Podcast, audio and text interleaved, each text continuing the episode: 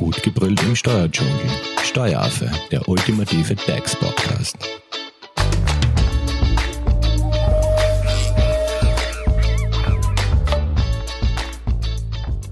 Hallo und herzlich willkommen beim Steueraffen. Wie ihr wisst, versuchen wir auch in unserem Podcast immer up-to-date zu bleiben und euch über die Maßnahmen und die Auswirkungen im Zuge der Corona-Krise zu berichten.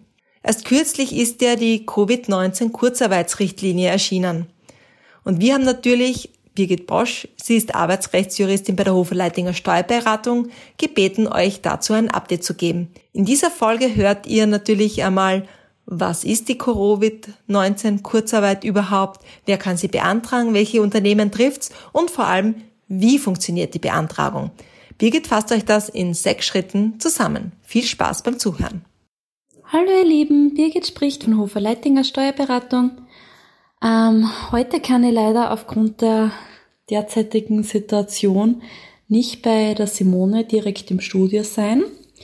Aber ähm, deshalb möchte ich euch trotzdem die wichtigsten Updates zur Corona-Kurzarbeit zukommen lassen. Anlässlich der Corona-Krise ist gestern ja endlich die Bundesrichtlinie Kurzarbeitsbeihilfe erschienen, ähm, die ja eigentlich schon vor zwei Tagen erscheinen hätte sollen. Und ja, in den letzten Tagen haben wir uns quasi irgendwie so durchgewurstelt, weil wir immer so stündlich ähm, fast Neuerungen und Updates erfahren haben. Und ja, und jetzt herrscht in vielen Dingen endlich mal Gewissheit. Es gibt endlich die fertigen Anträge, die Formulare, die man sich jetzt downloaden kann und ja. Diese neue Bundesrichtlinie Kurzarbeitsbeihilfe umfasst ungefähr 20 Seiten. Wir Experten haben uns bereits näher damit beschäftigt und deshalb möchte ich euch nun in dieser Folge mit den wichtigsten Eckpfeilern updaten. Ähm, unter Umständen werden wir kommende Woche eine neue Folge bringen und vielleicht schon vermehrt auf Detailfragen rund um die Antragstellung und Kurzarbeit eingehen. Aber damit ihr jetzt einmal ähm, auf die Schnelle die wichtigsten Informationen erhält, ähm, dachten wir, dass wir euch gleich einmal ähm, mit dieser Folge über die wichtigsten Eckpfeiler informieren. Also es stehen nun sämtliche Dokumente für die Beantragung der Corona-Kurzarbeit zur Verfügung. Diese findet ihr entweder bei uns auf der Homepage hoferleitinger.at bzw. auf Steueraffe. Es handelt sich dabei, ähm, weil es sich ja um eine Beihilfe vom AMS handelt, um AMS-Formulare. Daher findet ihr diese auch unter der Kurzarbeit auf der AMS-Homepage. Und bevor ich ähm, nun im Groben darauf eingehe, was jetzt wirklich genau die Corona-Kurzarbeit ist, für jene, die das noch nicht genau wissen, ähm, möchte ich euch aber nun die notwendig zu setzenden Schritte erläutern, um das Verfahren der Kurzarbeit beim AMS einzuleiten. Also der erste Schritt ist, dass einmal generell auch wenn man sich noch nicht sicher ist, ob Kurzarbeit für jemanden in Frage kommt oder nicht, auch wenn man den Antrag erst ab 1.4. stellen möchte oder rückwirkend bis 1.3., was ja möglich ist, ähm, auf das ich später aber eh noch eingehen werde, ist der erste Schritt einmal die Information einhalten beim AMS, WKO, Gewerkschaften und Arbeitsrechtjuristen wie uns. Weiters empfehle ich euch, wenn die Kurzarbeit für euch in Frage kommt, dass ihr generell ähm, prophylaktisch schon mal quasi, also auch wenn es jetzt nicht zu Kurzarbeit kommt, schadet es nie, wenn man ein elektronisches AMS-Konto einrichtet. Das könnt ihr ja schon mal in die Wege leiten, weil, wie gesagt, wenn ihr die vorigen Stories bei Steueraffe und die News von Steueraffe schon verfolgt habt, ist es jetzt nicht so akut, dass wirklich heute auf morgen jetzt der Antrag zu stellen ist. Sicher ist es zeitnah gut, aber es ist genug Budget locker gemacht worden, also habt ihr jetzt nicht ähm, einen wahnsinnigen Stress, beziehungsweise ist es sogar besser, wenn man ein paar Tage wartet, dann gibt es nämlich schon mehr Erfahrungswerte, tut man sich leichter beim Ausfüllen des Antragsformulars. Das AMS kann sowieso nicht alle auf einmal bearbeiten. Es wird eh kein Unternehmen zurückgelassen, wie es von der Regierung angekündigt wurde. Also sehe ich da nicht wirklich ein Problem oder dass man sich jetzt extrem überhetzen muss oder überstürzen muss, dass man den Antrag jetzt sofort einbringt. Der zweite Schritt ist dann die Sozialpartnervereinbarung. Also man benötigt definitiv eine Sozialpartnervereinbarung. Ähm, wenn man einen Betriebsrat hat, eine Sozialpartner-Betriebsvereinbarung. Wenn man keinen Betriebsrat hat, eine Sozialpartner-Einzelvereinbarung, welche von jedem, wo jeder Arbeitnehmer anzuführen ist und was prinzipiell von jedem Arbeitnehmer zu unterzeichnen ist. Wenn die Mitarbeiter jetzt das wirklich nicht unterzeichnen können, weil sie eben Homeoffice machen, angenommen, ja, sie können das unterfertigte Dokument nicht per Post zusenden oder warum auch immer, oder man möchte schneller handeln, wird das auch zulässig sein ähm, oder zumindest gestattet, dass man quasi die, das anders zunächst nachweist, sofern kein Verbesserungsauftrag vom AMS erteilt wird. Also zum Beispiel mit Screenshot von WhatsApp, dass zugestimmt wurde der Kurzarbeit, E-Mail etc. Also das einfach anhängen. Aber an dieser Unterfertigung soll es jetzt nicht scheitern, einfach dokumentieren, mündlich vereinbart und den entsprechenden Nachweis ähm, anhängen. Der Schritt drei ist nun, also Sozialpartner, damit ist jetzt gemeint, wenn man jetzt eine Gewerbeberechtigung hat und der Wirtschaftskammer zum Beispiel zugeordnet ist, wenn ein Kollektivvertrag Anwendung kommt und von der Arbeitnehmerseite die Gewerkschaft, der ÖGB, also im Grunde ist das gemeint, wenn man zum Beispiel kein WKO-Mitglied ist, ist eben nur die der Fertigung eben vom, von der Gewerkschaft einzuholen. Und dann fällt halt das von der WKO weg. Diese Sozialpartnervereinbarung muss jetzt direkt vom Arbeitgeber an die WKO und Gewerkschaft übermittelt werden. Die Kontaktdaten findet ihr ebenso auf unserer Homepage oder auf Steueraffe. Es ist jetzt so, vorher, wie ihr euch vielleicht erinnern könnt, war es so, dass man diese Sozialpartnervereinbarung ans HMS übermitteln hätte können und die hätten wiederum die Unterfertigung der oder die Zustimmung der Sozialpartner eingeholt. Das ist jetzt anscheinend wieder geändert worden oder ist jetzt fix geändert worden, laut Handlungsanleitung. Der vierte Schritt ist dann, dass eben beide Sozialpartner der Kurzarbeit zustimmen der fünfte Schritt ist dann eben, dass das AMS-Antragsformular ausgefüllt wird vom Arbeitgeber, das auf der Home Homepage des AMS zum Download zur Verfügung steht. Dieses ist dann auszufüllen. Wir bei Hofer Leitinger unterstützen Sie wirklich sehr gerne dabei. Es ist doch sehr komplex, die Sozialpartnervereinbarung und das AMS-Antragsformular auszufüllen. Also, wenn Sie Unterstützung benötigen, können Sie uns gern kontaktieren. Der sechste Schritt ist dann, dass der Arbeitgeber sämtliche Dokumente an das AMS übermitteln muss, vorzugsweise über das elektronische AMS-Konto oder auch per E-Mail. Diese Dokumente müssen dann mit der Begründung übermittelt werden, warum das Unternehmen in wirtschaftlichen Schwierigkeiten steckt. Da reicht der Verweis auf die Corona-Krise.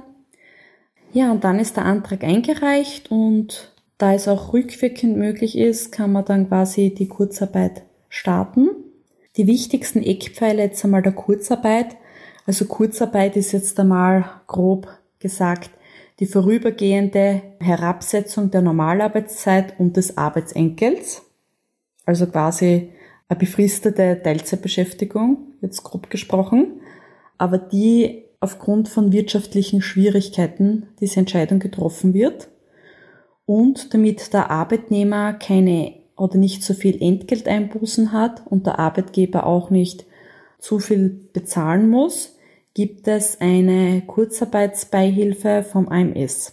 Der Zweck dieser Kurzarbeit ist quasi jetzt nun, die Arbeitskosten vorübergehend zu verringern, damit man diese Corona-Krise übersteht und die Beschäftigten zu halten, damit eben die Arbeitslosenrate nicht unnötigerweise ansteigt und man sich die Fachkräfte dann aber auch erhält, wenn wieder die Wirtschaft aufblüht.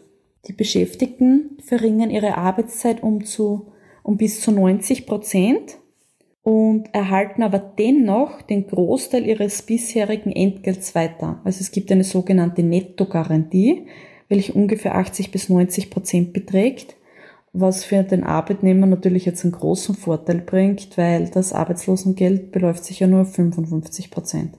Sicher bei der Kurzarbeit muss der Arbeitnehmer natürlich auch arbeiten und ähm, relativ flexibel ähm, aufstocken, wenn es wieder zusätzlich zu Aufträgen kommt und quasi es den Arbeitgeber doch besser geht als eingeschätzt. Und wenn man arbeitslos ist quasi, dann muss man, ist man nicht beschäftigt. In den meisten Fällen wird Kurzarbeit für Arbeitgeber und Arbeitnehmer somit von Vorteil sein.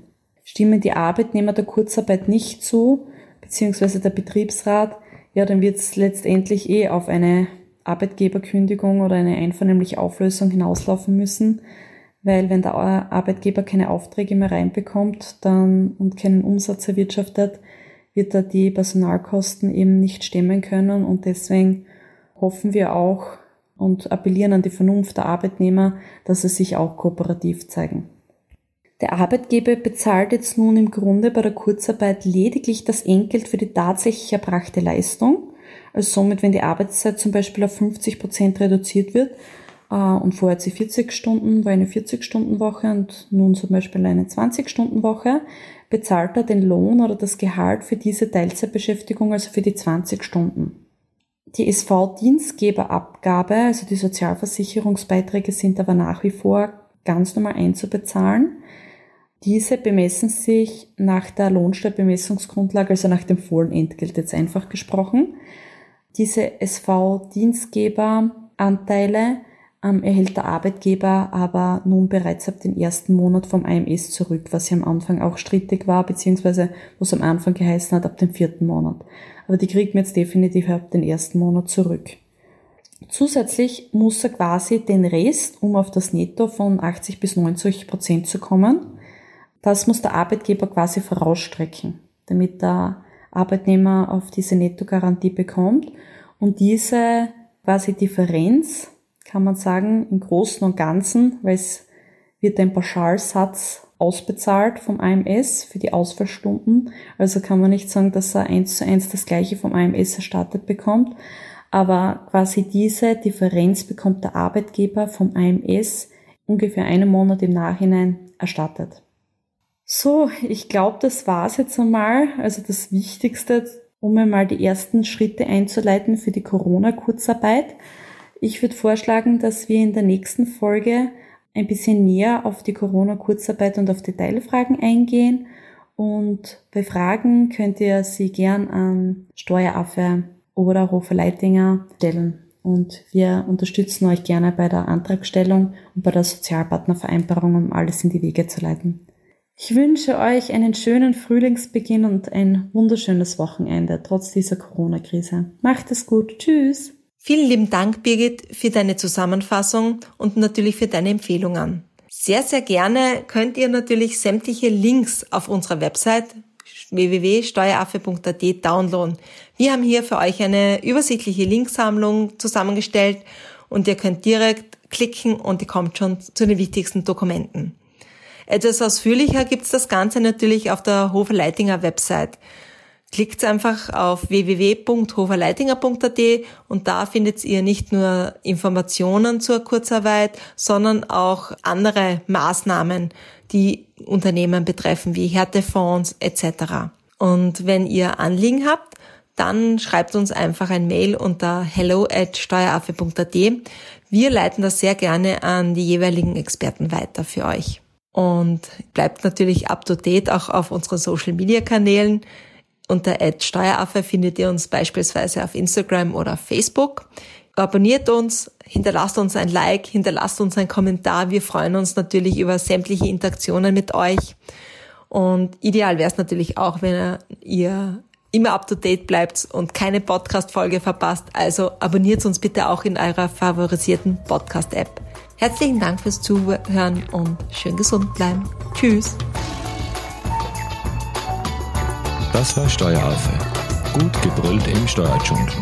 Jetzt abonnieren auf iTunes, Soundcloud und Spotify. Ihr wollt noch mehr zum Thema Steuern wissen? Dann geht auf www.steueraffe.at.